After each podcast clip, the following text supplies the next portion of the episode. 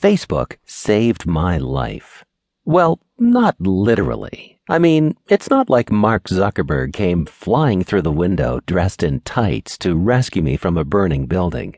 But pretty close. Because until I found Facebook, the Etsy store my mom and I ran was floundering, hemorrhaging, losing money by the decorative truckload. In the early days, all you had to do was set up an Etsy shop, post some pretty pictures, and wait for the flood of hungry customers to burst through your virtual doors. Ah, how I miss you, 2010.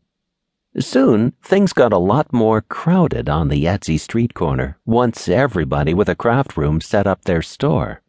Suddenly, just to stay afloat, you had to pay the Google pay per click or PPC mafia to get some traffic to your Etsy store. And plus, you had to rent banner space on every weird niche blog you could find.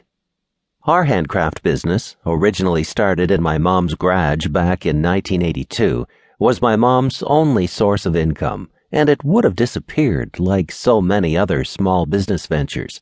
But then we found Facebook and everything changed. Not at first, mind you. I made every Facebook marketing mistake you can make. I either posted too much or not enough. My pictures were vague and oddly sized. My call to actions unclear. My fan count hovering at a miserable 154.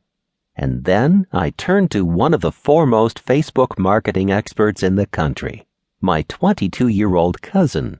Forget all those social media experts. I needed somebody who lived, breathed, liked, swallowed, and dreamed of Facebook because I knew that Facebook is where my buyers lived. Everything my cousin taught me, such as how to install apps, get comments and likes, and turn a fan page into a 24 hour cash machine, I'm going to teach you. You don't even have to buy anyone carne asada burrito, like I had to.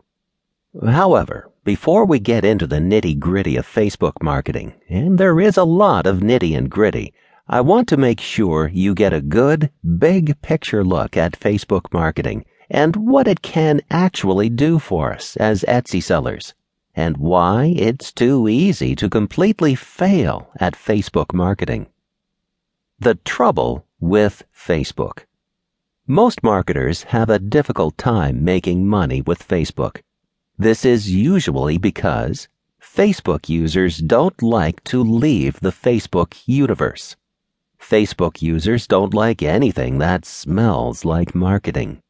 Facebook users are getting harder and harder to reach with Facebook's constant algorithm. But here's a few awesome and cool things as an Etsy seller. We don't have to force users to leave Facebook to buy our stuff. Etsy stores don't feel like hard sell salesy crap.